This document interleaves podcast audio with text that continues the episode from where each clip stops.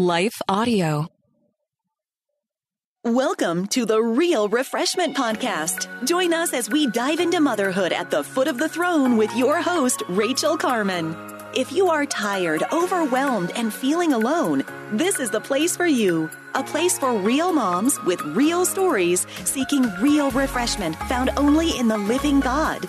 Take a minute to visit Rachel Carman dot com and join the community of Real Refreshment listeners who are taking the dare to be in the Word as a top priority in the journey of motherhood. All right, let's kick off this latest episode of the Real Refreshment Podcast. Here's your host, Rachel Carman.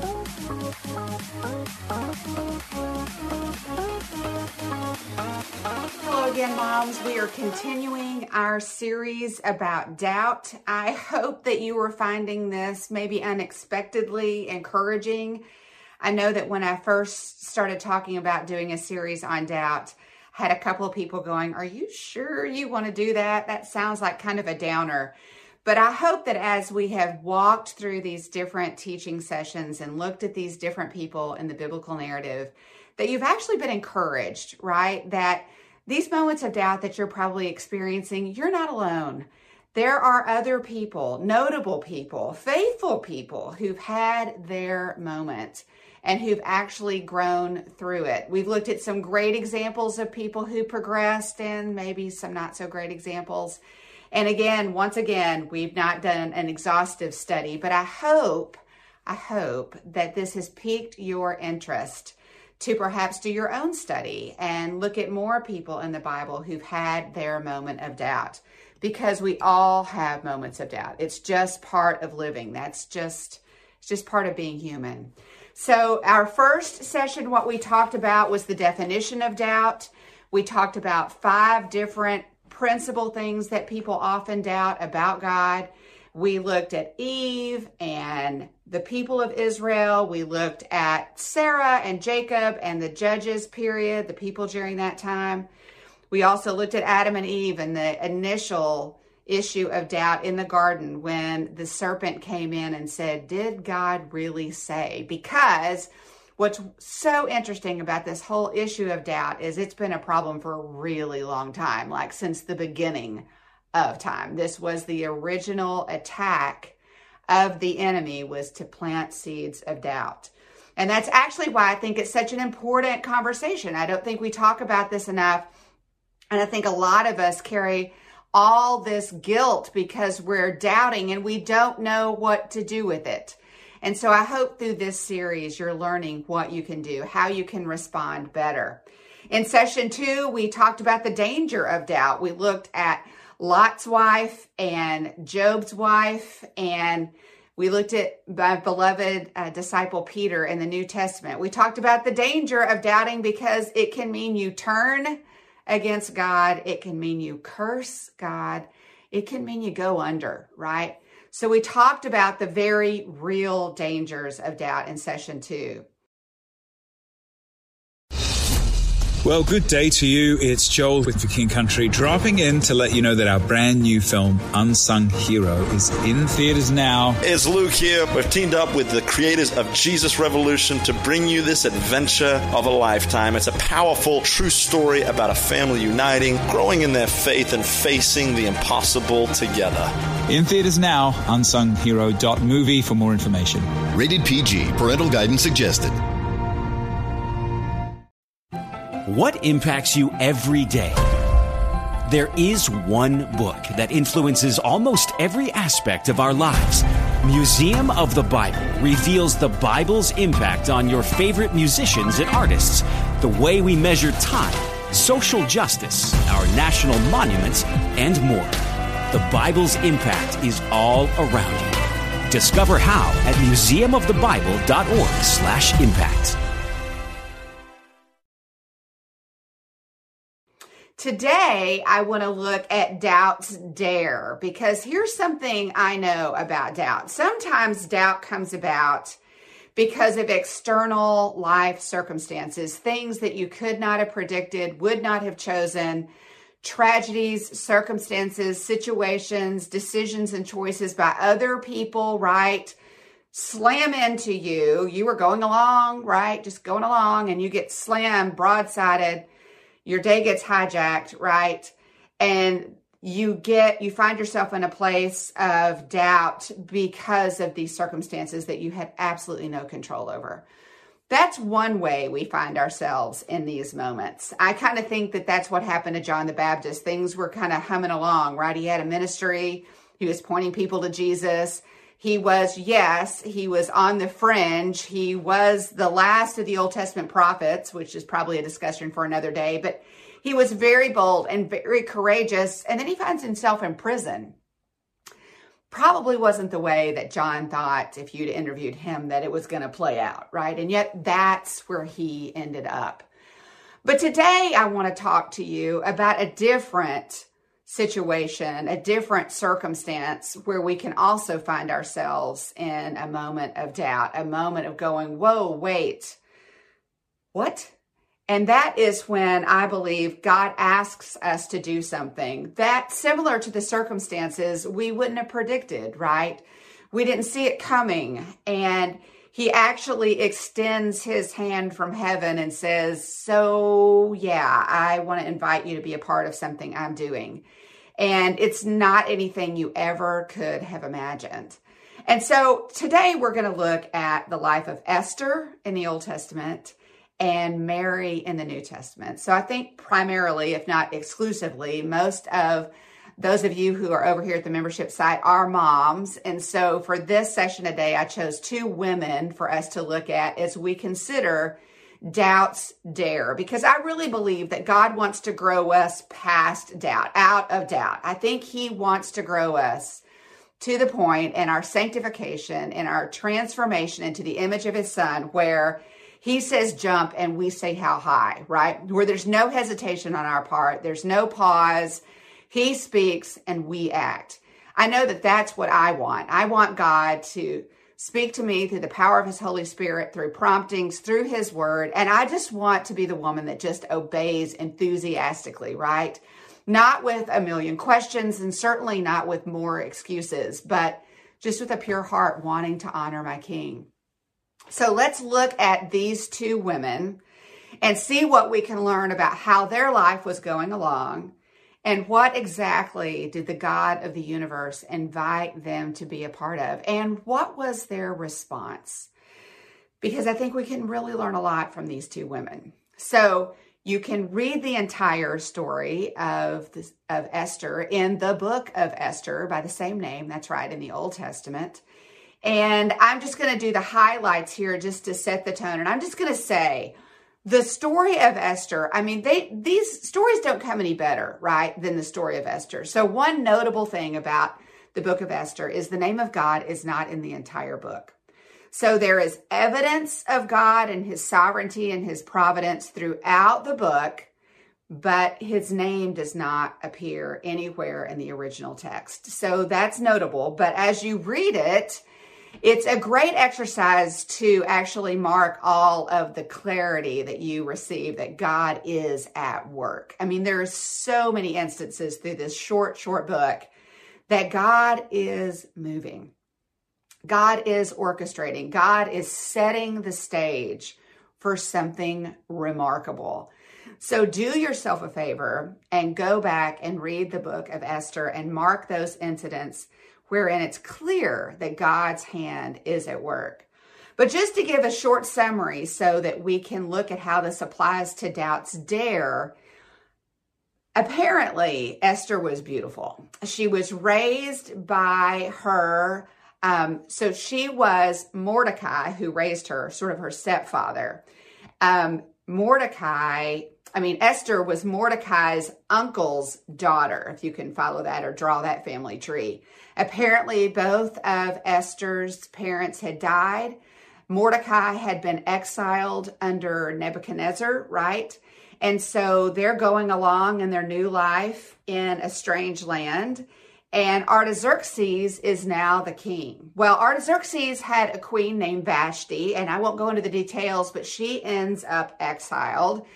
And suddenly the king needs a new queen. And so in short order, he holds a beauty contest to find his new queen. And Esther gets caught up in all of this, not of her own doing. It's just like there's a wide net cast, and apparently she was stunningly gorgeous. And she gets caught up, and she's brought in to be a part of this beauty contest. And so they go through a twelve-month preparation to go into the king so that the king can decide and choose, if he would, a new queen. And through a series of events, obviously the favor of God, and find those and note those when you read the book yourself, Esther becomes queen. It's quite remarkable.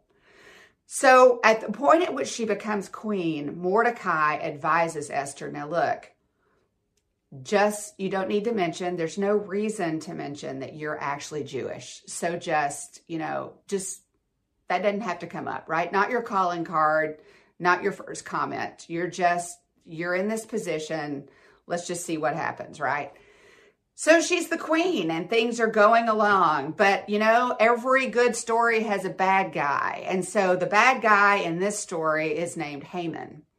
And Haman decides that he wants to destroy all of the Jews. He wants to set a day. He decides to tell the king that, look, these people want to destroy you and your kingdom. They are a thorn in your side, and I vote we just kill them all. And the king, being somewhat foolish, right? And this is kind of, you could argue that, you know, getting rid of his queen so hastily and now believing Haman so hastily, he's not really the wisest individual, right? So Haman says he wants to do this. The king says, whatever, do whatever you want. Here's my ring, make it a thing. So So he doesn't really, we don't get the idea that Artaxerxes is all in, that he really understands what Haman wants to do, but he is kind of a schmoozer, Haman. And so he gets the king to agree to this. Well, Mordecai, the stepfather of Esther, I hope you're hanging with me here. Mordecai, the stepdaughter of Esther, who's now queen, okay? Mordecai hears about Haman's evil plot and actually puts on sackcloth and ashes, and out of the palace window, Esther spies Mordecai, and he is in mourning. And she's like, oh my goodness, what's going on? And so she sends word to him, and he sends word back to her, because like, right, nobody's supposed to know that they're connected, because P S she didn't tell anybody she was Jewish, right? And Mordecai tells Esther what's going on, and Haman has set this date and this plot. And Esther's like, oh, whoa, whoa, whoa, whoa, whoa, well, I can't go into the king. And Mordecai's like, no, look, you need to go into the king, because you got to stop this. You got to plead for your people. And Esther's like, I can't go into the king, because you don't just go into the king. He has to call for me, because if, if he doesn't call for me and I just go in, I could, it could be my throat. I, I can't do that. And Mordecai basically says, you know what? The Jews will be protected somehow, but who knows that this isn't the reason you're where you are? That's what Mordecai says. And this whole conversation between the two of them is back and forth between her servants and Mordecai. So it wasn't, it took a, a matter of time. And at the point at which Mordecai calls out Esther and says, look, you're in that position for a reason, girlfriend. At that point, Esther, I mean, my goodness, she totally transforms. It totally gets her attention, and she's like, oh, okay. So she tells her people to please go and ask Mordecai to gather the Jews and to pray and to fast. And she tells Mordecai, again, through her servants, I will go into the king, and if I perish, I perish. It's beautiful. I mean, she really, Mordecai's got a vision for what's going on. He sees this opportunity that this is why this Jewish woman is queen. He communicates it to Esther, and Esther gets a vision for why she's there. And she sees this opportunity, right, to make the most of the position she's in, and she calls for prayer and fasting. So Mordecai does that. Esther does that. And Esther invites the king and Haman to a banquet. I mean, this is brilliant on her part, right? And so the king is like, of course we'll come to a banquet. And Haman just feels so arrogant and prideful because of all the people the queen has asked him to come and accompany her and the king at a banquet. And so Haman's all about that because Haman's all about Haman. So they go, and the first night they just enjoy dinner. And I don't know why, we're not told why, but something in Esther was like, yeah, it's just not the right time. And so she asked the king at the end of the evening of the banquet, says, so um, can we do this again tomorrow night? And the king's like, oh, sure, we can do this again tomorrow night. Haman, can you make it tomorrow night? And so it, the die is cast. And so Esther plans another banquet for the another night, the very next night. And the very next night, at the end of the evening, when the king is like, okay, so we had a banquet last night, we had one this night, what can I do for you, Esther? Because he loved her so much. That's actually in the story, that he really loved Esther. And she stands out up and she calls out Haman and she says, my people, she reveals that she's Jewish, my people are set to be destroyed by that vile, wicked man, Haman.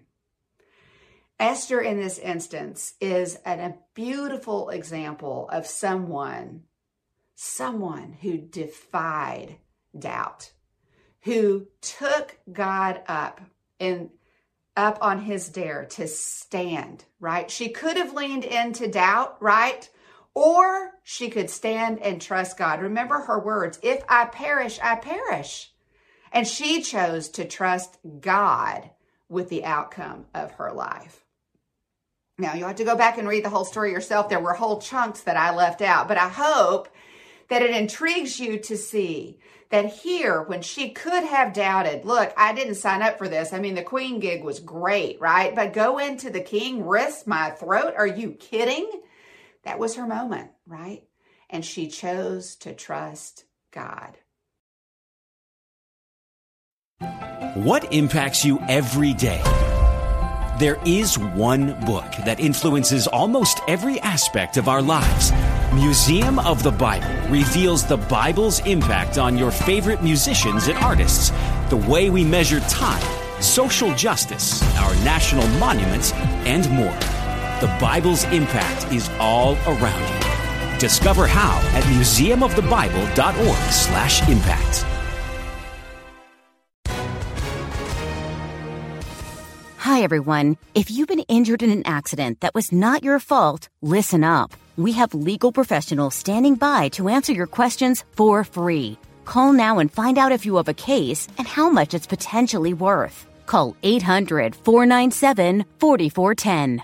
I'm here with spokesman John Wolf. So, John, tell everyone listening who should call right now. Well, Maria, first off, thank you for having me here. It's always nice to answer the listeners' questions. Now, as far as who should call in, anyone who's been injured in an accident and think you deserve compensation, give us a call right now. eight hundred, four nine seven, four four one zero. You'll find out if you have a case and how much it's potentially worth. Thanks, John. You heard it, folks. Take advantage of this opportunity and call now. eight hundred, four nine seven, four four one zero. Advertisement sponsored by Legal Help Center. May not be available in all states. Our second example, as promised, is Mary. This young virgin, right? Betrothed to Joseph, who is met by an angel and is invited to participate in the incarnation. Invited to participate in the incarnation, to be the mother of God's Son. It's so beautiful to me, the story laid out in Luke one. Luke recounts how the angel came to Mary and how she's trying to make sense of it, right? How, oh my, well, so... How I'm a virgin. How's this going to happen? And the angel, very matter-of-factly, says you'll be overshadowed by the Holy Spirit and you will be found to be with child. And in the end, Mary simply says, I am the Lord's servant. May it be unto me according to your word. Here again, Mary had the same choice that you and I have, the same choice that Esther had. Are we going to in the moment of God's invitation? And the invitations into your life and my life probably going to look different, right?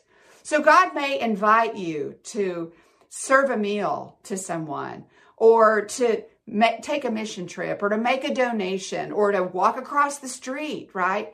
There's no telling what God might ask you to do. Maybe to have another child or to home educate your children. God is going to extend opportunities and invitations to you to do things that don't make sense. See, all too often, we're willing to obey.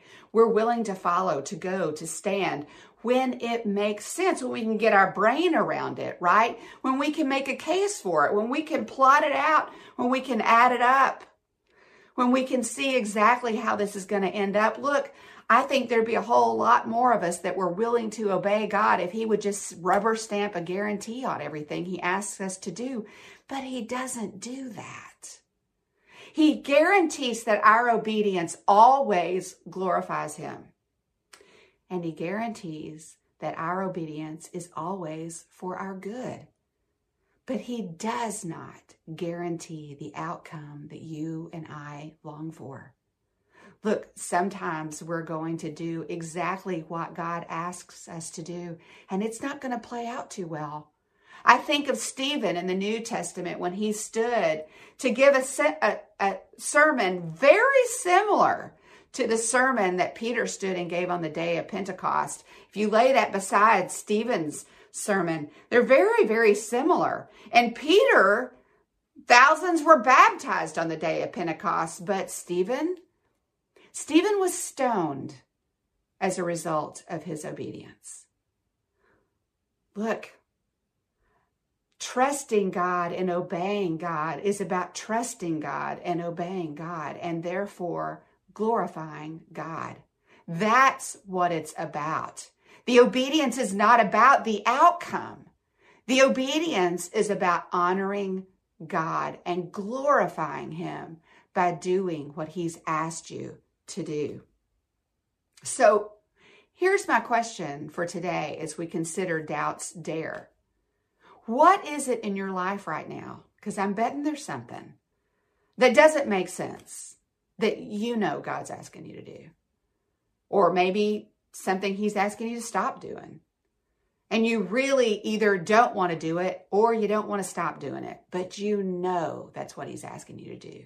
You're in the middle of Doubt's Dare. Are you going to dare to lean into doubting God? Doubting his love and his will for your life, his faithfulness, his goodness, his presence, his ability, his worthiness? Or are you going to choose to trust God when it doesn't make sense, when you don't know how it's going to play out? Look, we've got the story of Esther and of Mary, and we've got the end of the story, right? We know that, in fact, Esther didn't perish when she went into the king. In fact, the king agreed to come to two successive banquet nights that she planned. And we know that Mary carried the Christ child and gave birth to Jesus in Bethlehem in the most humble of circumstances. Can't you, like I, couldn't you argue for the fact that there would have been room in the inn?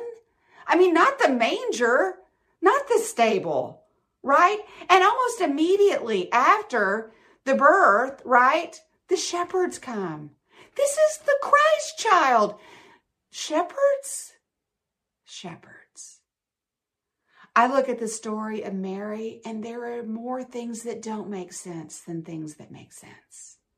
And yet, I see a young girl who grows into a woman who time after time after time after time chose to trust God. I'm reminded of Mary at the wedding of Cana. Mary's waited thirty years for the affirmation that Jesus was indeed the Son of God. And at the wedding of Cana, when the wine ran out, we hear Mary's trust when she says to the servants, "Do whatever he asks you to do. See, Mary trusted and she carried Jesus and gave birth to the Son of God. And she waited thirty years for affirmation that she knew what she knew, what she knew. And she communicated that trust to those servants that day when she said, do whatever she he says. I want to challenge you, Mom. What would your life look like? What would my life look like if we dared to do whatever he asked? What would our lives look like if even in those circumstances where it doesn't make sense, we leaned into the Almighty and trusted him? That's the invitation before us. No matter what the specifics are, the invitation is to trust and obey. Next time, we'll have our last session in this series, and next time we're going to talk about doubt's defeat. I'll see you then. Thank you for joining us today. We hope you enjoyed the show. If you have a question or comment, we invite you to send it to info at Rachel Carman dot com. And while you're at Rachel's website, check out her wonderful resources, including the Word in Motion Bible Curriculum. We want to take a second to thank the team at Life Audio for their partnership with us on the podcast. They've got shows about prayer, Bible study, parenting, and more. If you go to life audio dot com, you'll find dozens of other faith-centered podcasts in their network. Moms, more than ever, we really do need each other. We need to be challenged, and we need accountability in the Word. Thanks for joining us, and we'll catch you in the next episode of the Real Refreshment Podcast. What do you do when the world around you is falling apart? It's amazing to me how many people are breathing air. They're going about their business and doing the things you're supposed to do. But if you really ask them, they know that on the inside, they are spiritually and emotionally and relationally dead. If we're not careful, all of us can experience that death. When what we need to do, even as the world around us is falling apart, we need to learn how to march when it would be easier to stay where we are and die. Join me each week on the March or Die show as we discuss that and so much more.